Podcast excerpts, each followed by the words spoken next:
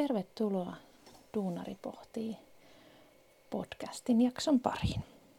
Tota, tänään on tämmöinen ihan, ihan tavallinen normaali jakso. Ja tota, sattui aika hyvin aiheeseen liittyen. Mulla oli ajatuksena, että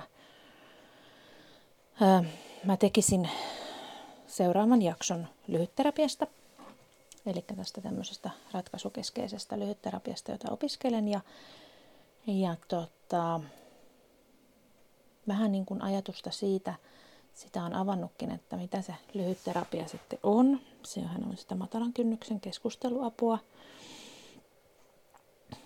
jossa ei tarvi olla mitään lääkärin lähetettä tai diagnoosia. Toki se ei ole myöskään sitten tota, tämmöistä sairauden hoitoa eikä vaadi, vaadi tämmöistä tota, Valviran tai Avin niin kuin rekisteriä.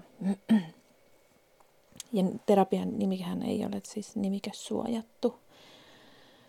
Mm, mä opiskelen siellä Sirjan ja Tampereen kesäyliopiston yhteistyössä järjestämässä koulutuksessa. Ja tota, itse asiassa meillä on huomenna siellä sitten taas, taas tota, lähipäivä kun tätä tässä sunnuntaina nauhoittelen. Ja tota, siihen liittyen, niin mulla oli ajatuksena, meillä pitää tehdä siellä koulun erilaisia reflektointeja ja itsereflektointeja tietystä kirjoista, mitä me luetaan. Ja, ja meillä on semmoinen itse asiassa, mä nappaan tuosta, mm, tällainen kuin Jouko Lönkvist, Markus Henriksson, Mauri Marttunen ja Timo Partosen toimittama psykiatria, tämän on Duodekim, on tämän tota, kustantanut. Ja, ja täällä liittyen niin meillä oli, oli tota, yhtenä, yhtenä tota, reflektoitina niin taas osa tästä kirjasta. Ja tota, tota, käsiteltiin, siellä on ähm, ahdistuneisuushäiriötä, pakkooireista, dissosiaatiohäiriöitä, erilaisia, erilaisia tota, pakkooireisia häiriöitä ja tällaisia, tällaisia niin kuin somaattisia häiriöitä. Ja kuinka ollakaan, niin tota, tota, tota, kun mä olin saanut sen reflektion tehtyä, niin viikonlopun Hesarissa oli tiedeosuudessa, viikonloppu Hesarissa siis, niin, niin, niin B-osassa otsikolla Ahdistuksen synnyttää usein keho salakavalasti. Artikkeli, joka pääpointissaan oli mielestäni ihan ok, mutta, tota, mutta, mutta mä jotenkin ajattelin, että mä haluaisin tätä ehkä, ehkä vielä niin kuin lähestyä siltä kannalta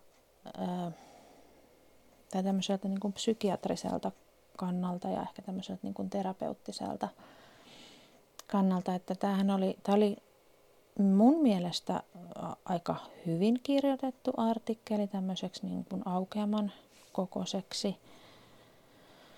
Mutta tota, musta tässä oli ehkä sitten kuitenkin tietyissä kohdissa niin vedetty vähän mutkia suoraksi. Mm, tässä puhutaan niin kuin ahdistuksesta, kun siis ahdistushan itsessään, mm, meistä varmasti jokainen on joskus kokenut ahdistusta, ja, ja tota, se eroaa, tai, tai ahdistus on semmoinen niin kuin pelon kaltainen jännitystila. Ja, ja pelkohan on siis niin kuin yksi meidän perustunteista. Mutta äh, tässä ahdistuneisuussa tämä pelkokokemus niin esiintyy ilman mitään todellista vaaraa. Ja tässä artikkelissa sit jo niin kun puhutaan ahdistuksesta, mutta sitten tässä aletaankin puhumaan ahdistuneisuushäiriöstä. Ja tämän mukaan niin ahdistuneisuushäiriöt on lisääntynyt 2000-luvulla ja ne on yleisimpiä mielenterveyden häiriöitä Suomessa ja maailmalla. Ja kuten varmasti arvaatte, niin koronapandemia on lisännyt sitä ahdistusta ja sen kokemusta, samoin, samoin tämä sotatilanne. Mm. Ja, ja niin kuin erilaiset tietynlaiset niin kuin murehtimisen kohteet. Ja nyt se, missä musta oli niin kuin vedetty mutkat suoraksi, niin oli se, että, että tota, tässä artikkelissa puhutaan siis ahdistuneisuushäiriöstä, joka on eri asia kuin tämmöinen yleistynyt ahdistuneisuus. Koska yleistyneen, yleistyneessä ahdistuneisuudessa niin niin siihen ei liity semmoista ahdistuneisuushäiriön liittyvää tota, niin kuin esimerkiksi sosiaalisten tilanteiden välttelyä, eli tämmöistä sosiaalista fobiaa, tai siihen niin kuin ahdistuneisuuteen tai ahdistuneisuushäiriöön liittyy agorafobia, saattaa liittyä, eli tämmöinen julkisten paikkojen välttely.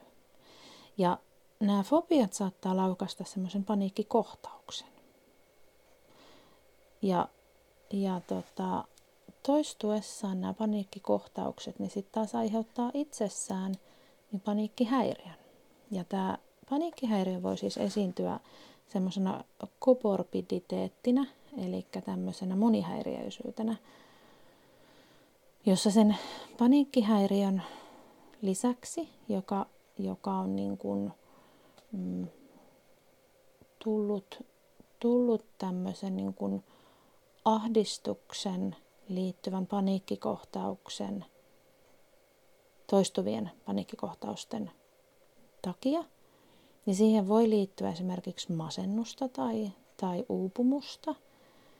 Ja sitten tämmöiset lisä, lisä niin kuin sairaudet, niin ne vaikeuttaa sitten sen diagnoosin tekoa.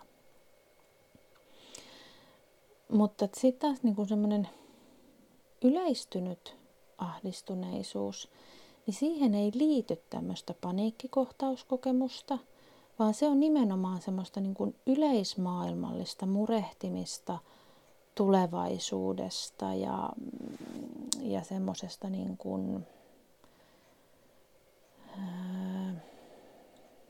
epävarmuudesta – ja semmoisesta, tota, mm, jossa se, se toimintakyky laskee ja siihen saattaa liittyä erilaisia somaattisia kipuja, esimerkiksi suolistovaivoja, lihaskipuja, nielemisvaikeuksia. Ja, ja niin taas niin kuin tähän artikkeliin liittyen, niin sitten taas tässä niin kuin nämä somaattiset, somaattiset vaivat, niin nämä niin kuin todetaan, todetaan, että ne voi viestiä sitten taas kehon stressitilasta. Ja sitten tämä stressihän on itsessään niin kuin jo ihan, ihan oma mm, tämmöinen niin kuin diagnosoitava tai, tai mielenterveyshäiriöitä aiheuttava tila. Mm. Ja tota, eli tässä, niin kun, tässä yhdistettiin nyt niin kun, tähän mennessä jo niin kun ahdistus, ahdistuneisuushäiriö ja sitten stressi. Ja stressihän ei siis itsessään, sehän ei ole vakava. Se voi olla joskus jopa niin kuin, eteenpäin työntävä tämmöinen voima – Eli stressiä voidaan jaotella kolmeen. Pääsääntöisesti se jaotellaan positiivisen ja negatiivisen stressin osiin. Ja, ja niin kuin siinä vaiheessa, kun stressistä tulee haitallista tai, tai että se voidaan luokitella tämmöiseksi epätasapainotilaksi, niin silloin ulkoisten vaatimusten ja omien voimavarojen välillä pitää olla epäsuhta. Ja usein tämmöisen epäsuhtatilan niin aiheuttaa kaikennäköiset muutokset. Ne voi olla niin kuin ympäristöstä tulevia muutoksia, työelämämuutoksia henkilökohtaisessa elämässä, mm, asumisjärjestelyissä, parisuhteessa, perhetekijöissä. Mutta sitten ne voi olla myös niin kuin oman jaksamisen suhteen, mm, niin kuin, riittävän palautumisesta huolehtimisen. Eli jos, jos niin kuin tekee enemmän kuin, kuin sitten taas niin kuin antaa palautumiselle tilaa. Eli ne voi olla myös niin kuin sieltä yksilön sisäisestä epätasapainon tilasta syntyvää muutosta.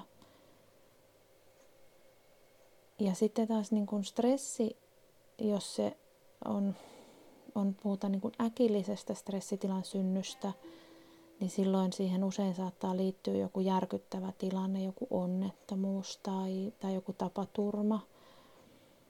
Ja sitten taas niin kuin äkillinen stressitila erotetaan PTSD tämmöisestä niin kuin, niin kuin sotilailla tai, tai tämmöisessä niin kuin, hyvinkin pitkittyneiden voimakkaan uhan alla olevien yksilöiden niin kuin stressitilasta, joka, joka rupeaa niin kuin kroonistumaan, niin se on toistuvaa. Ja, ja tota, näissä, nä, tässä tämmöisessä niin kuin kroonistuneessa hyvinkin traumatisoituvassa tila, tai niin kuin trauman kokemuksen tilassa, niin, niin sitten tota, se stressitila tai se semmoinen vaarauhkatila jää niin sanotusti päälle ja se, se niin kuin koetaan se vaaran tunne tai se, se semmoinen pelon ja vaaran, stressin aiheuttama tila niin uudelleen ja uudelleen ilman sitä todellista vaaraa. Ja, ja psyykkinen trauma taas on niin kuin tämmöinen mielen tasapainon järkyttävä tila, jossa sitten se ennakoimaton stressi on laukaisevana tekijänä. Ja nimenomaan tämmöiseen psyykkiseen traumaan niin liittyy hyvin vahvana semmoinen turvattomuuden tunne. Hmm. Ylipäätänsä jos, jos niin kuin yksilö kokee, että tilanne, tilanne järkkyy jotenkin odottamattomasti tai, tai semmoinen hallinnan tunne katoaa itseltä. Ylipäänsä semmoinen, siihen liittyy semmoinen hyvin vahva epävarmuuden kokemus tulevaisuudesta, niin, niin siihen saattaa liittyä, liittyä sit usein semmoinen, puhutaan semmoista niin kuin kuormitustilasta eli kriisistä. Ja jokaisella meillä on kyky kestää kuormitusta, niin on hyvin yksilöllinen. Ja, ja tota, kriisiä tutkija, tutkineet niin ovat jakaneet sen usein semmoiseen viiteen eri vaiheeseen. Eli kriisiselviäminen on tämmöinen prosessi, jossa prosessin osa voi olla hyvinkin lyhy- lyhytkestoisesta niin, niin jopa vuosiin tai vuoteen liittyvä. Mm. Jos palataan niin sinne ahdistukseen, kokemukseen, tai oikeastaan näihin kaikkiin, mitä tässä nyt mainitsin, niin näihin kaikkiin liittyy hyvin vahvasti tämmöinen niin kuin aivo, aivorakenteen muutos tai neurologinen muutos. Siellä voi olla joku hermoverkko, verkon toimimattomuus tai, tai siellä on esimerkiksi tietty hormonitasapainotilat voi, voi tota, häilyä tai vaihdella, joka vaikuttaa siihen. Esimerkiksi eh, niin kuin ahdistukseen on liitetty, liitetty että, että, tai on tutkittu, että, että esimerkiksi serotoniinin liika, liika tota, ää, niin kuin liiallinen saanti tai kokemus, niin se voi aktivoida aivoja siihen, että, että se voi laukasta sen ahdistuksen mikä musta oli jotenkin hassua, koska mä jotenkin on aina ajatellut, että serotoniini on tämmöinen niin sanottu hyvä hormoni, mutta että sekään ei sitten ole, ole sitten tota, aina hyvästä. Mm, mutta ahdistus, niin kun, siihen liittyy tosi vahvasti mantelitumake, eli amygdala. Ja, ja niin kuin tässä artikkelissa, mikä Hesarissa oli, niin tässä mainitaan esimerkiksi, että aivot lähettävät täältä mantelitumakkeen kautta viestejä sinne liikeaivokuoreen. Eli tästä syystä niin me usein, usein saatetaan kokea ahdistusta tai, tai me voidaan kokea jotain tunteita ennen kuin meidän niin sanottu tiedollinen käsittely edes, edes on niin kuin aktivoitunut tai, tai niin kuin aivot osaisi jotenkin esimerkiksi arvioida sitä, että onko se reagointi aiheellista vai ei. Mm. Mm, no, no se, mikä niin kun, molemmissa sekä tuossa niin kun, opiskelukirjassa että tässä artikkelissa tuli esiin, niin on se, että, että hoidettaessa ahdistuneisuus tai ahdistuksesta, ahdistuneisuudesta kärsiviä ihmisiä, niin, niin on se sitten niin kuin ahdistusta tai ahdistuneisuushäiriötä tai, tai yleistynyttä ahdistuneisuuden tuntemusta, niin, niin siinä on niin kuin äärimmäisen tärkeää muistaa se, että, että me hoidetaan niin kuin sitä ihmistä eikä sitä ilmiötä. Eli, eli ymmärretään se niin kuin kokonaisuus, ymmärretään ne kehoviestit, mm, ymmärretään kaikenlaiset tunneilmastot ja, ja niin kuin, mikä sitten taas niin kuin, mikä on haastavaa varsinkin kehoviestien tulkinnassa, niin sit se, että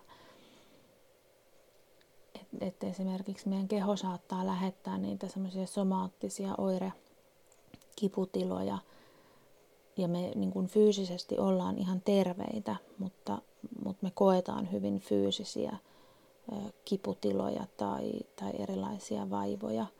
Ja sitten se, että mistä se sitten johtuu, johtuu että onko se sitten niin kuin oikeasti se, niin kuin meillä esimerkiksi joku, joku suolistovaiva, niin, niin onko se niin kuin todellinen, koska se kuitenkin se kokemus siitä on todellinen vaikka siellä, sieltä suolistosta ei, ei sitten kuvauksilla tai muilla tutkimuksilla sitten löytyisikään mitään. Niin ne on myös musta niin kuin äärimmäisen mielenkiintoisia pohtia, että et, et onko sitten ihminen niin kuin, voiko hänellä olla sitten semmoista vaivaa, jos ei sieltä sitten löydy mitään ja, ja niin kuin se, että ymmärretään, lähdetään etsimään sieltä sitä syytä, että, että voiko se sitten olla esimerkiksi siellä mielen puolella joku joku kuormitustila, joka sitten heijastuu niin kuin kehollisena kiputilana. No se, mikä toki on niin kuin molemmissa näissä ja, ja mikä onkin tiedossa, että esimerkiksi kofeiini voi olla hyvinkin, hyvinkin niin kuin varsinkin henkilöille, jotka kärsii paniikkihäiriöstä tai paniikkikohtauksista, niin, niin kofeiini tai energiajuomat voi laukasta – niitä samoin, san, samoin niin kuin riittämätön uni. Ja, ja sitten taas niin kuin tässä artikkelissa mainitaankin, että, että niin kuin unen ja ahdistuneisuuden välillä voi syntyä semmoinen negatiivinen noidankehä, eli, eli he niin kuin unettomuus tai vähän unisuus ruokkii ahdistuneisuutta. Ja kun ihminen on ahdistunut, niin hän ei välttämättä saa nukuttua. Ja ja se unen laatu on, voi olla hyvinkin heikkoa. Ja samoin siinä on myös tärkeää sitten niin kuin mun mielestä kiinnittää huomiota siihen, että, että kumpaa siinä sitten aletaan hoitamaan, että aletaanko siinä hoitamaan sitä unettomuutta vai sitten sitä ahdistuneisuutta tai voidaanko esimerkiksi molempiin vaikuttaa, mikä sitten taas niin kuin, musta on mielenkiintoista sieltä mun hypnoterapia opintojen puolelta miettiä sitä, että, että miten me esimerkiksi kognitiivisella hypnoterapialla voidaan, voidaan saada hyvinkin hyvää vastetta tämmöiseen niin kuin ahdistuneisuuden ja unettomuuden hoidossa. Mutta siitä ehkä sitten joku toinen kerta oma jaksonsa. Mm, perimä vaikuttaa toki. Tietyt opitut tavat, lapsuuden kokemukset liittyy hyvin vahvasti taas niihin dissosiaatiohäiriöihin niin tai, tai tämmöisiin niin kuin dissosiaatioidentiteetti tautiluokituksiin tai pakkovaelluksiin tai muihin, muihin, niin se on sieltä, sieltä tosi vahvasti löytyy ne, usein heijastuu ne traumat sieltä lapsuuden kokemuksista, joita me kannetaan sitten pitkälle pitkälle meidän aikuisuuteen asti. Ja voi olla, että, että jos ei ihminen osaa hakeutua ehkä tai ei saa, saa riittävää apua, niin voi olla, että, että niiden häiriötilojen niin kuin perisyytä ei ehkä ikinä löydetä tai osata, osata sitten niitä auttaa. Mm, no mitä muuta mä haluan vielä tästä artikkelista nostaa esille, niin, niin tota, musta oli hyvin, hyvin niin kuin taas tämmöinen,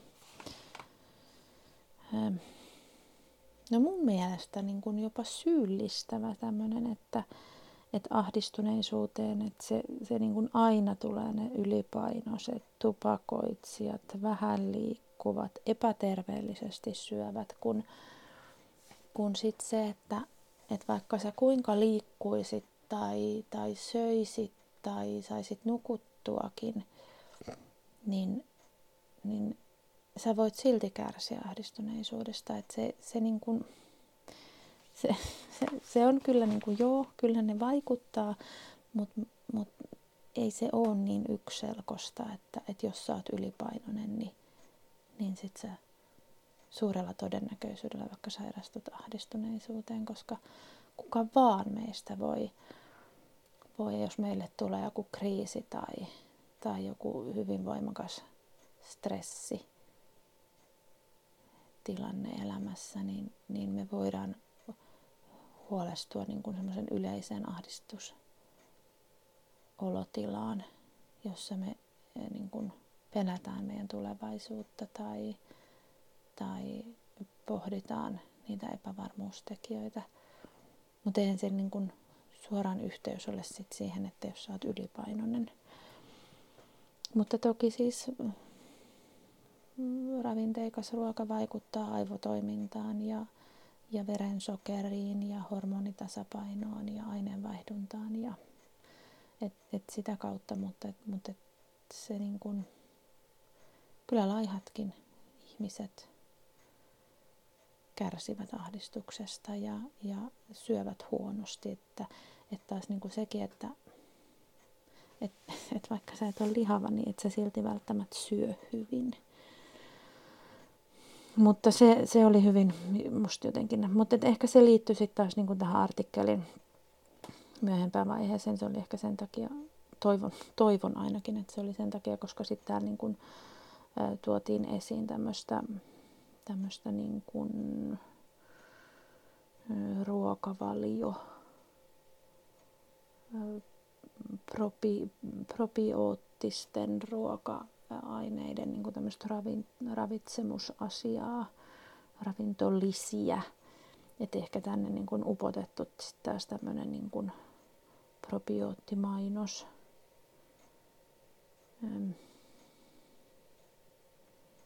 Ja niin kuin suolistobakteeritasapainot.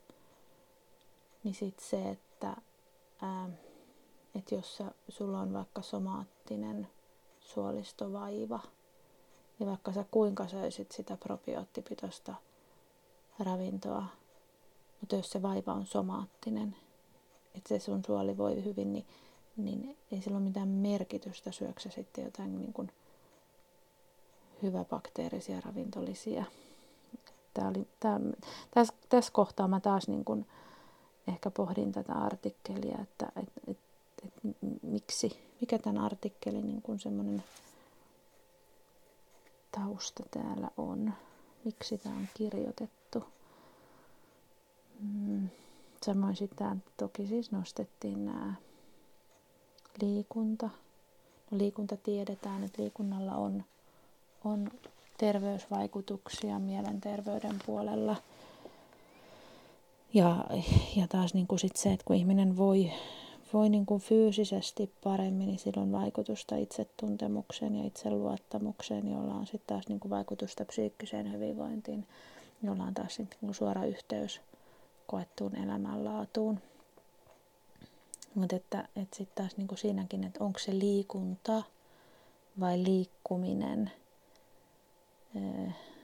Ja, ja sitten tässä taas niin kuin tuodaan tässä artikkelissa ruotsalaistutkimus esille, jossa on tutkittu taas sitten niin kuin hiihtäjiä 21 vuoden ajan. Ja, ja sitten taas niin kuin siellä on tuloksena, että ahdistuneisuutta oli 60 prosenttia epätodennäköisemmin liikuntaa tai hiihtoa harrastavilla kuin harrastamattomilla tai, tai kun sitä verrattiin niin kuin väestön yleisesti. Mm. Mutta se, sekin, niin kun mä luulen, että sillä niin kun ehkä merkitystä sit se niin itse liikunnan kannalta, vaan se, että, että ihminen liikkuu ja tekee itselleen tärkeitä ja merkityksellisiä asioita. Sitten voidaan esimerkiksi vaikka käsitöiden teko tuottaa hyvää mieltä tai, tai joku laulaminen. Laulaminen mm, on todettu, että se, se niin kuin lisää dopamiinin ja serotoniinin lisäämis, lisääntymistä, tuottaa merkityksellisyyttä ja, ja hyvän olon tunnetta, jolla toki silläkin on sit vaikutus siihen koettuun elämänlaatuun. Öö, no samoin sitten nostettiin vielä tässä artikkelissa metsäharjoitukset, kuten mäkin olen maininnut, niin niin esimerkiksi luontojooga on itselle mulle tosi tärkeä. Ylipäätänsä metsässä liikkuminen, lenkkeily, kävely. Kaikki, kaikki semmoinen niin kuin luontoon liittyvä. Että ei se, se ei niin kuin tarvitse olla myöskään semmoinen joku umpikuusimetsä, mihin sä meet, vaan, vaan se, että riittää, että sä oot raittiissa ulkoilmassa ja siellä on vähän lehtivihreää Lehti Vihreällä on nimittäin todettu olevan vaikutusta myös, myös niin kuin mielen hyvinvointiin.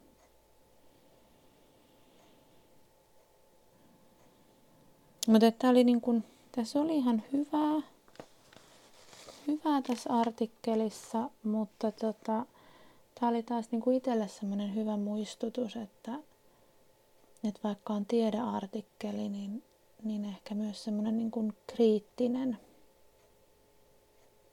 kriittisyys lukea sitä, mitä kirjoitetaan, että onko se aina niin kuin totuus tai miltä kannalta sitä sitten miettii ja katsoo. No pikkasen mä jo tuossa tuossa äsken mainitsinkin niitä dissosiaatiohäiriöistä, eli meillä oli sitten vielä niin kuin tähän meidän opintokirjaan liittyen, niin oli näitä dissosiaatiohäiriöitä ja ja tota, psykiatriakirjassa mainittiin, että, että todennäköisesti joka toisella väestössä niin on ollut tämmöinen kokemuksellisuus epätodellisesta kokemuksesta tai, tai hetkestä, mutta se ei tarkoita sitä, että, että silloin kärsisi dissosiaatiohäiriöstä.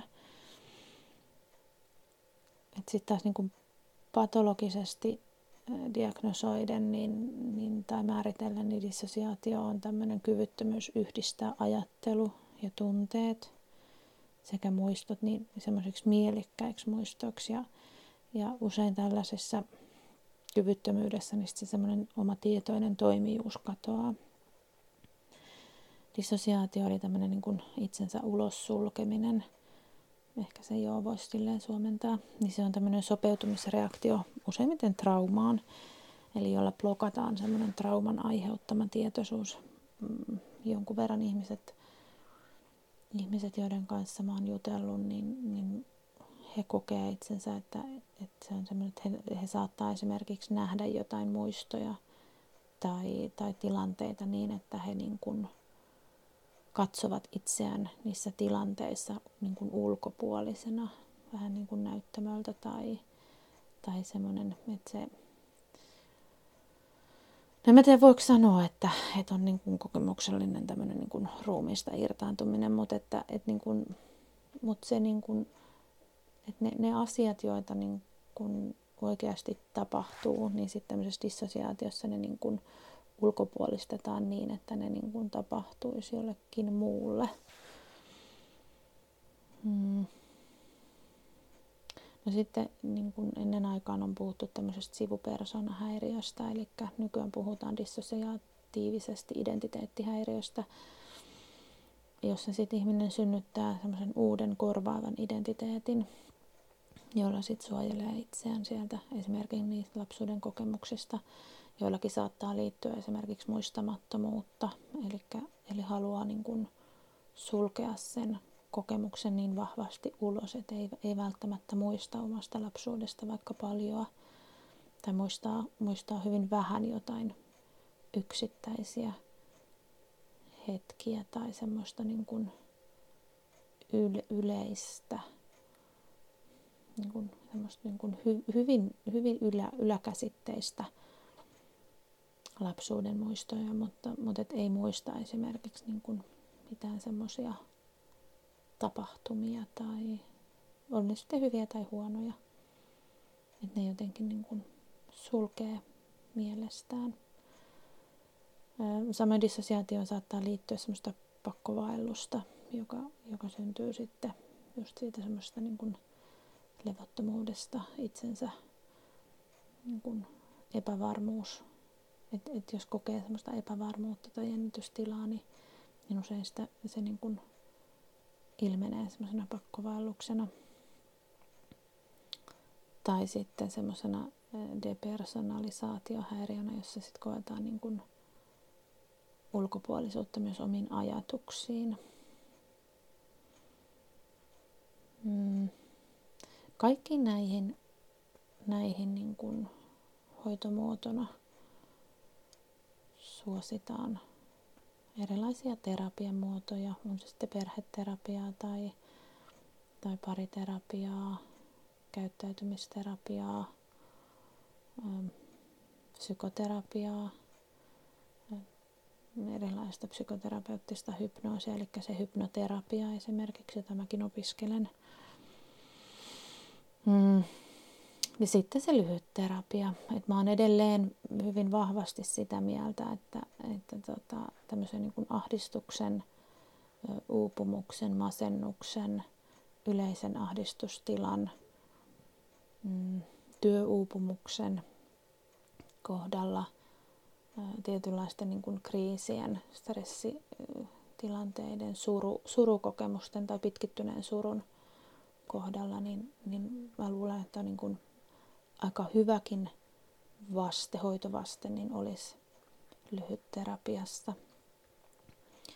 Ja nimenomaan niin kuin ratkaisukeskeisen lyhytterapian maailmassa, jossa, jossa niin kuin ymmärretään se menneisyys ja se hyväksytään ja, ja niin kuin se, se niin kuin ymmärretään, että se on osa sitä ihmistä ja ihmisyyttä. Eli semmoinen niin kuin itsemyötätuntoinen ajattelu siinä, että se, se niin kuin Eli jokaiselle meidän ihmisyydessä, niin, niin joskus on niitä hyviä asioita ja joskus tapahtuu niitä ei niin hyviä asioita, mutta että se, se kuuluu siihen meidän elämään ja se on, niin kuin, se on osa sitä niin kuin, olemassaoloa. Mutta että sitten se, että, että, että niin kuin käännetään siitä, siitä niin kuin niiden muistojen kertaamisesta ja siellä muistoissa vellomisesta ja, ja niin kuin menneessä olotilassa olemisesta, niin, niin käännetään sitten katse sinne tulevaan ja ajatuksia siitä, että mitä siellä tulevaisuudessa on ja mitä on ehkä jo tehnyt asioita tiedostamattomasti kohti sitä, sitä niin kuin eteenpäin suuntaavaa ajattelua varten. Ja, ja sitten semmoista niin kuin tunneajattelua siitä, että, että ymmärrystä siitä, että, että tunteet, ne kuuluu, mutta niin kuin tunteet, tunteet on vain tunteita, että ei ne niin kuin määritä meidän toimintaa tai ohjaa meitä, että ne, ne, niin kuin, ne tulee ja menee ja, niin kuin vaan virtaa siitä meidän läpi, niin, niin sitten niin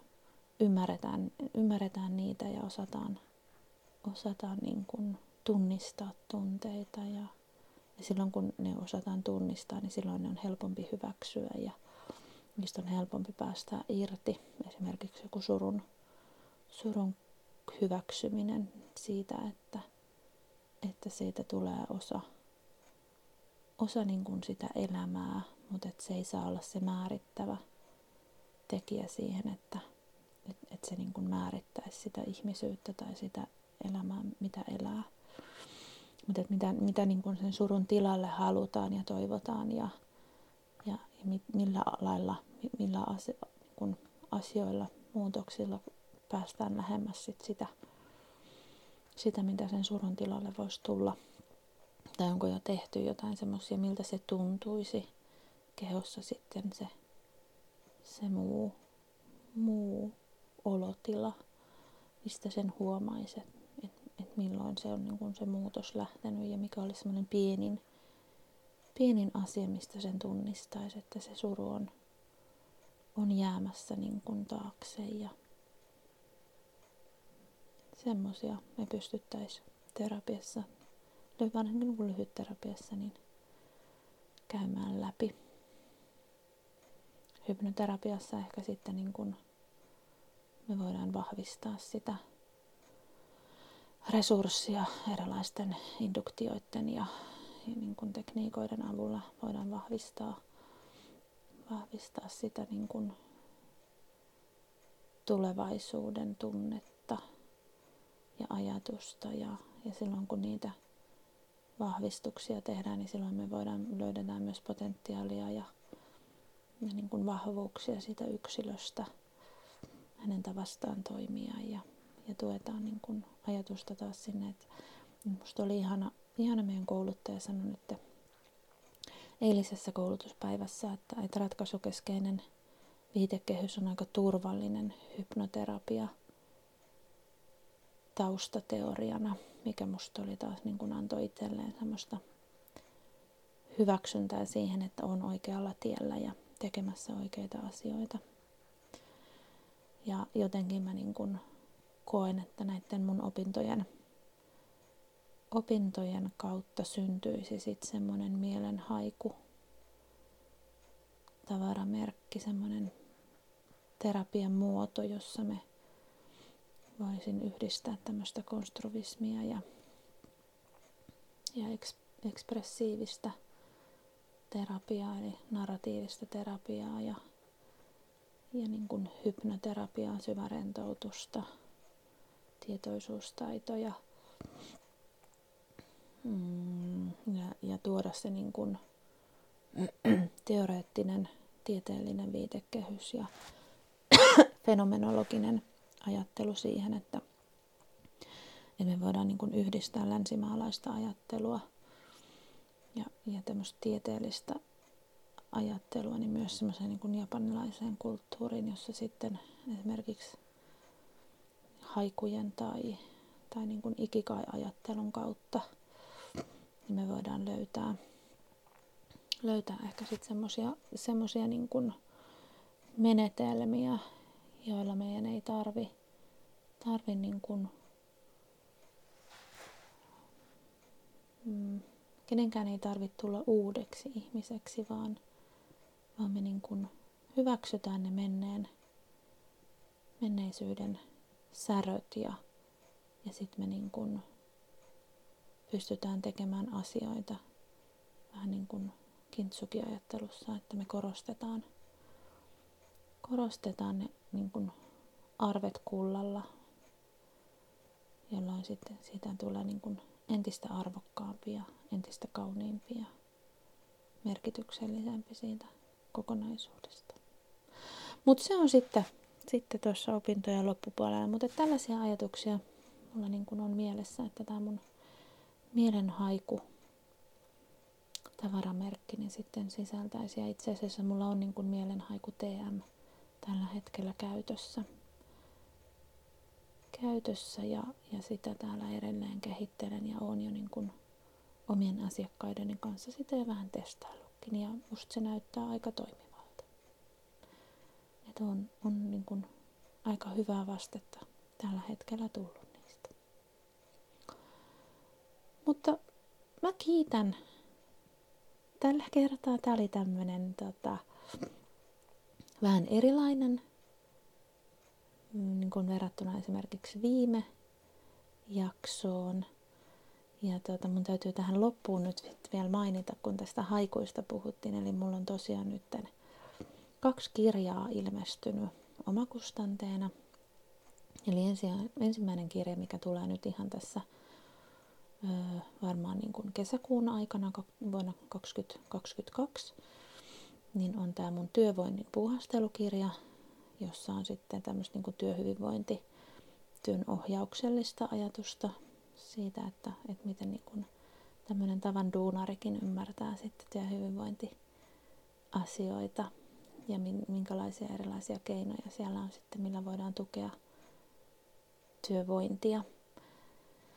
Ja sitten kiitos Monni Himarin ja kirjoittaminen.fi. Tota,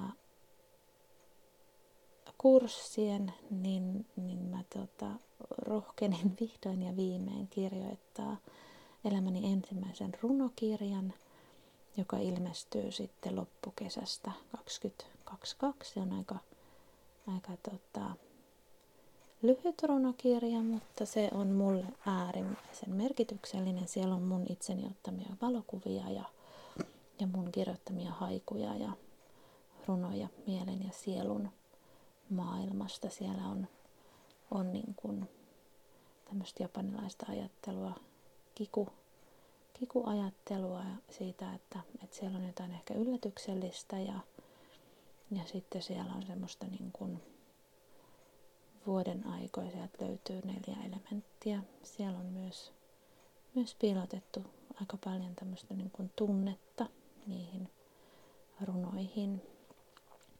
Niin sellainen, ja, ja sitten mulla on itse asiassa tosiaan tuo mielenhaiku opaskirja tulossa näiden opintojen kautta, ja mulla on ö, itse asiassa sitten vielä niin kun yksi käsikirjoitus tämmöiseen fiktiiviseen oma elämänkerralliseen kirjaan.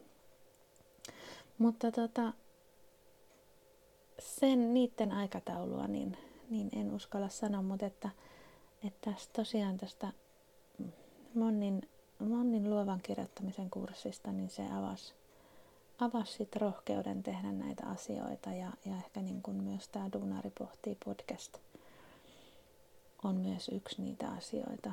Samoin se Duunari pohtii blogi, jotka tota, auttaa mua jotenkin ehkä reflektoimaan näitä omia ajatuksia ja, ja myös uskallusta siitä, että, että myös mä uskallan olla just sellainen ihminen kuin mä oon ja mun ei tarvi, tarvi pyytää keneltäkään lupaa eikä,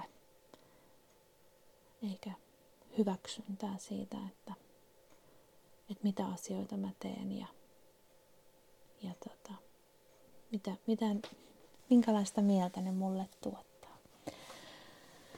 Mutta tota, sellaisia ää, juttuja tuolla tällä hetkellä. Sitten mulla on itse asiassa syksyllä alkamassa, alkamassa niin tota, semmoinen yksi yllätysjuttu, mistä mä sitten kerron ehkä tuolla joulukuussa tarkemmin ja sitten tuohon hypnoterapiaan liittyen, niin, niin mulla on myös sitten sieltä tulossa semmoinen niin kuin täydennyskoulutuksen täydennyskoulutus, mistä mä sitten kerron myös tuolla syyskuussa lisää.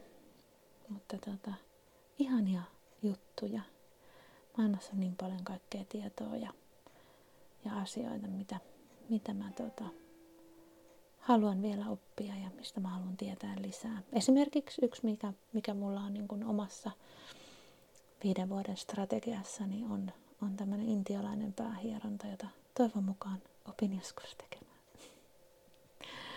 Mutta tota, katsotaan, mitä kaikkea, mitä maailma tuo tullessaan, mutta tällä hetkellä niin aika kivaa pöhinää. Ja hyvää stressiä. Tällä hetkellä on aika, aika niin kuin epätasapainoinen tila mutta samaan aikaan tasapainoinen tila itseni kanssa ja semmoinen hyvä, hyvä stressi, eteenpäin vievä stressi, joka, joka tota, tuottaa hyviä asioita. Mutta nyt mä toivotan sulle oikein hyvää kesää ja hyvää juhannusta. Mä en uskalla nyt sanoa, miten seuraavan kerran Duunari pohtii podcastin ääressä ollaan, mutta toivon mukaan jo tuossa muutaman viikon päästä, niin mulla on sitten taas jotain uutta kerrottavaa. Mutta tänään tällaisella aiheella ja katsotaan millä aiheella mennään sitten ensi kerralla. Siihen asti, moikka!